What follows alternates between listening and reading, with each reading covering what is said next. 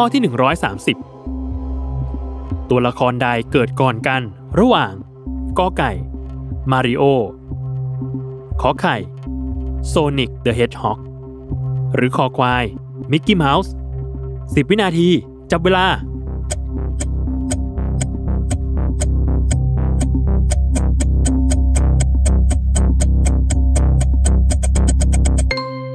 หมดเวลาเฉลยคอคอควาย มิกกี้เมาส์ปรากฏตัวก่อนในวันที่ 18 พฤศจิกายน พุทธศักราช 2471 มิกกี้เมาส์สร้างโดยวอลเตอร์อีไลแอสดิสนีย์และ Ub Iwerks เปิดตัวครั้งแรกในแอนิเมชันสั้นเรื่อง Steamboat Willie ต่อมาคือข้อกอไก่มาริโอปรากฏตัวครั้งแรกในปีพุทธศักราช 2524 ในนาม Jumpmanซึ่งอยู่ในเกมอาร์เคดชื่อ Donkey Kong สร้างโดยนักออกแบบวิดีโอเกมชื่อดังชิเงรุ มิยาโมโตะ ซึ่งต่อมามาริโอได้โด่งดัง จนกลายเป็นสัญลักษณ์ของบริษัทเกม Nintendo ในทุกวันนี้ และสุดท้ายข้อขอไข่